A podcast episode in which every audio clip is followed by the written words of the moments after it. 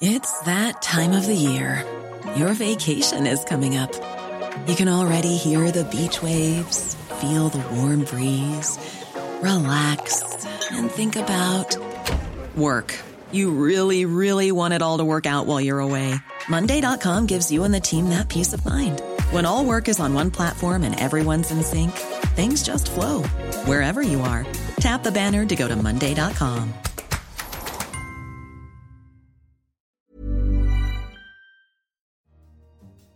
Hello, I'm Emma Duncan, the editor of 1843, The Economist's sister publication. You're listening to Babbage, The Economist's radio programme on science and technology. And this special episode should help clarify its rather esoteric name. We're exploring the life of Charles Babbage, British polymath, mathematical paragon, the man widely known as the father of computing. Born in London in 1791, Babbage studied mathematics at Cambridge University before designing a series of machines thought to be the world's first automatic computers. Although none were actually completed in his lifetime, he's celebrated as a pioneer of computing, maybe the 19th century pioneer of computing. Joining me to discuss the life and work of Babbage is Adrian Johnstone, Professor of Computer Science at Royal Holloway University in London, and Doron Swade, an engineer, author, and museum curator who helped bring about the construction of Babbage's difference engine at the Science Museum in London. So, Doran, what kind of social, economic, intellectual context was, was Babbage working in? What, what was the England that he was working in like?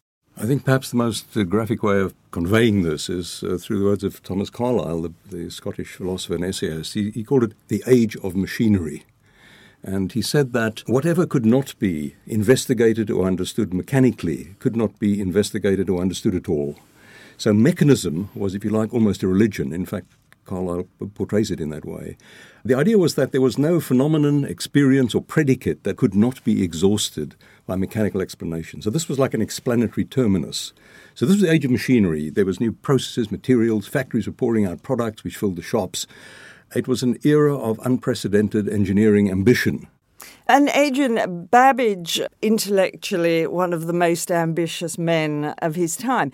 In 1812, he developed what's considered to be the first computer, the, the difference engine, as it was called. What drove him to do this? What kind of guy was he? Was it was it excitement, frustration? What was going on in his head? You should think of Babbage really as a remnant of the age of enlightenment. Most people think of him as this Victorian engineer. He's no such thing. He begins as a Georgian engineer, and the first major project is completed or at least paused before Victoria ascends the throne. His particular interest at university, it may seem a little esoteric, but it's at the heart of modern computer science, is, is notation. At university, he found himself in dispute with the Cambridge authorities, who were very wedded to Newton's style of calculus and the way you write mathematics in that style. Babbage, as most modern mathematicians agree, found the continental approach much more conducive to reasoning about problems, which is what mathematicians and computer scientists do. And he really went to war with the Cambridge authorities and quite successfully. And this was perhaps the first of his major campaigns.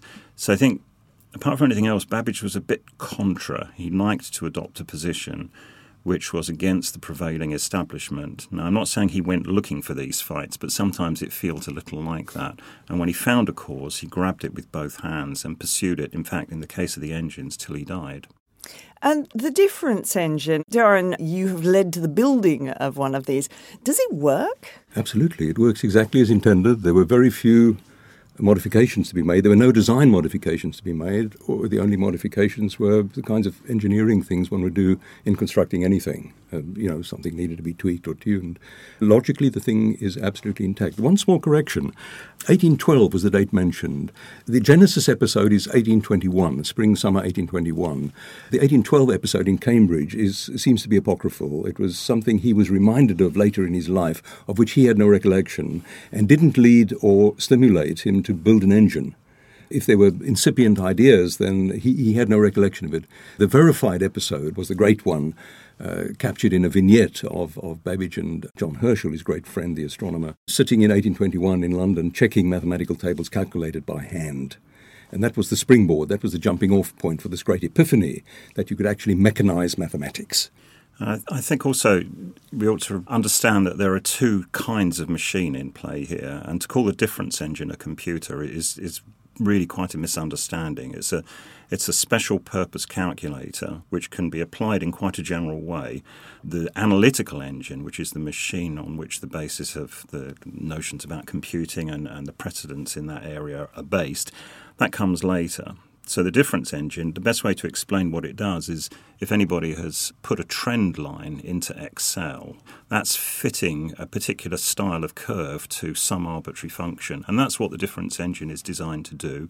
And it mechanizes a process that was being used to produce tables of all kinds of functions in the 18th century, but by hand. And it's that transition from doing things by hand to doing things with this special purpose calculator, which could only do that one thing. Also, I don't believe it's fair to say that Babbage's engines were never built because a substantial part of the first difference engine was completed. And and why didn't he actually complete the whole thing? The received perception is that the machines were not buildable because the requisite precision was not achievable because of limitations of engineering. There was no standardization. So you couldn't make a nut in Manchester and a bolt in London and expect them to fit. So when you need a large number of repeat parts, you have to make them one by one. And he relied on an engineer, Joseph Clement, who was possibly exploiting the situation by extending the contract. And the upshot of it was that Babbage lost credibility because it was taking very long. It took over 11 years to make half the number of parts he needed for his first engine. And it was costing a fortune, and the government was paying for it. And so there were questions in, in the House of Commons and elsewhere basically discrediting the whole enterprise. And so uh, the reasons are complex. It's, if we're talking about limitations of technology, we should not equate that with achievable precision because they could make parts as precisely as they needed to. Computer pioneers today uh, are often celebrities. What was the attitude to Babbage at the time? Was he a really grand figure of his day? He seems to have been everything at various points. He's clearly a figure of fun at some point. He picked fights with street entertainers who then taunted him mercilessly. He is also seen as a grand figure worthy of public honour. He lived a long time, and just as we remember Victoria as this very regal figure, and yet at times in her life she was not popular in public, I think Babbage's popularity waxed and waned as well.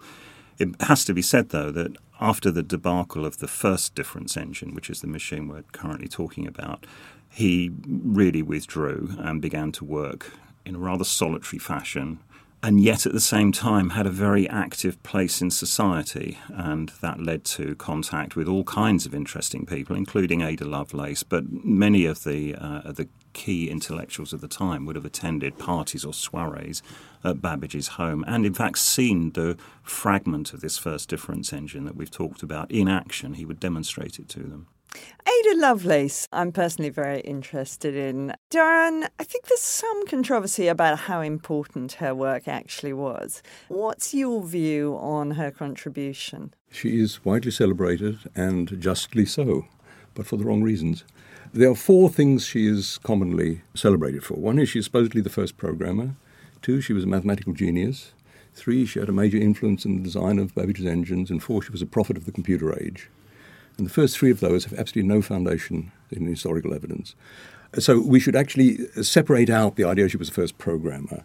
There are understandable reasons why people think that, but um, the manuscript evidence is absolutely incontrovertibly the case that Babbage was writing programs six years before Lovelace was, was on the scene. The prophet of the computer age is one that is a more difficult one to articulate, but actually is vastly more important than any contribution she supposedly made to programming.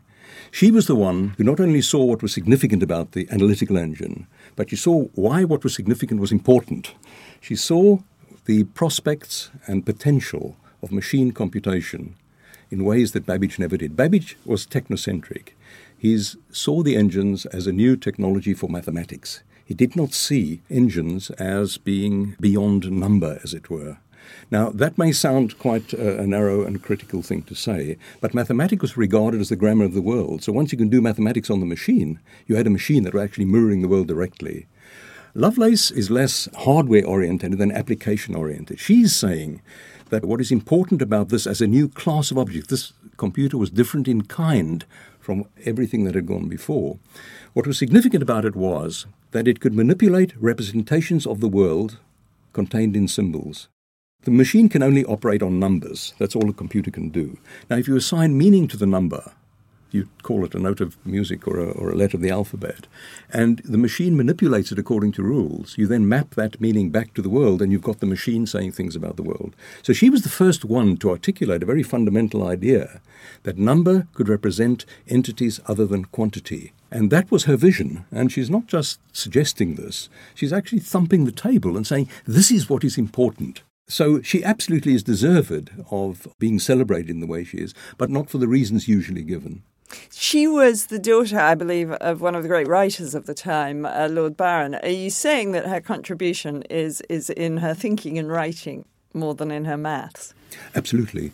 She wrote of herself in a rather apparently self aggrandizing way. She spoke about her own genius. Think about it, in the 19th century, genius meant innate talent doesn't mean what we think, the weight that we give to the notion of genius. So she's regarded as something rather preposterously self important, and it's, it's not the case at all. 2015 was the bicentenary of her birth, and it's only last year that actually her mathematical writings were looked at. And the conclusion is uh, she's no fool, but equally she's no genius. From where I'm sitting, she appears to be a very promising novice. But to call her a mathematician, uh, is stretching it a bit because Babbage was a mathematician. He published uh, 13 papers before he was 30. But he was not a great mathematician. He left no lasting legacy. He discovered no new theorems. So I, I think it's something to do with the need for our age to, if not exaggerate, at least attribute genius in order to justify historical prominence. There is enough reason for Lovelace to be prominent without having to call her a mathematical genius. Adrian, do you think that's fair? Yes, I think I think Ada was at the level of a good undergraduate who, with training, might have gone on to a research career in a modern context. Can't really tell. The educational system of the time, of course, didn't sustain that kind of development for a, a woman in any case. So we will never know what she might have done there is insight there, but it almost seems occasionally that people can't use the word mathematical without attaching genius to it. The idea that there might actually be not particularly good mathematicians out there in the world doing their stuff doesn't seem to fly, but that is how it is. And, you know, certainly Babbage's own mathematical career hasn't left much of a trace, but he was much more sophisticated mathematically than uh, Ada was. But what she might have become, who knows? And we must remember her mother was mathematically trained as well. Uh, this is very culturally unusual, so it, it's very dangerous, I think, to back project modern ideas onto those times. Aside from the partnership with Ada, I have the impression that Babbage was was a disputatious loner. Do you think that's fair? And do you think that those are still the characteristics that one sees in pioneers of computer science these days? Darren, do you want to have a go at that? The, the, the first biographer of Babbage, Maboth Moseley, called her book, as 1963, The Irascible Genius. And for all the research into Babbage since, that label has stuck. That seems to be a pretty effective strapline for him. Whether that's true of all pioneers is difficult to say. You have to have something special to do something special, perhaps. and uh, certainly Babbage, uh, disputation, I would say probably yes. He was fiercely principled, beyond reason his friends could do no wrong, his enemies could do no right. So he didn't understand that it was actually politically vastly more important for his own credibility to complete an, a machine, the design of which was obsolete, to complete that first, even though his ideas had superseded this. He felt, as an issue of principle, he should notify the government he'd invented another engine, and it was better that they scrap the seventeen and a half thousand pounds they'd spent, which in modern times is around 200 million. They should scrap this investment and pursue something which was rather vaguely specified. So I think his disputatious did not arise necessarily from um, a character flaw. It was the way he pursued what he regarded as issue of principle. He attacked the Royal Society for the governance of science in, in England. He was the enfant terrible of science in England, right, right well into adulthood. Adrian, do you think you'd uh, you'd have liked working with him, or would you rather observe him at a distance? I, have encountered people who've achieved great things who have characters that uh, resonate with Babbage's, and you're always pleased to have met them. But I think collaborating with them would be quite um, trying. And I, I, think it's also worth saying that this streak of Babbage's was visible very early on. I mean, he had an extremely rocky relationship with his father, who was a banker. And Babbage married suddenly without giving much notice, even to his friends. And this was a source of continuing dispute. Nevertheless, when his father died, he left him a substantial amount of money. So it's worth remembering that Babbage had private means, although there was a vast amount of government money spent on the first project. Babbage was able to pursue his interests freely thereafter. He didn't have to earn a living, and he was able to employ draftsmen and people to work for him, even without the government money. And I think it's fair to say that Babbage put a lot of money into the first project too. So he saw money as a means to an end. He had principles, he had things he was trying to achieve. He was clearly absolutely driven. Thank you to our guests, Adrian Johnstone and Doron Swade. That's all for this episode of Babbage. We hope you enjoyed learning about the man behind the name. If you have any thoughts about this week's programme, please do email them through to radio at economist.com. In London, this is The Economist.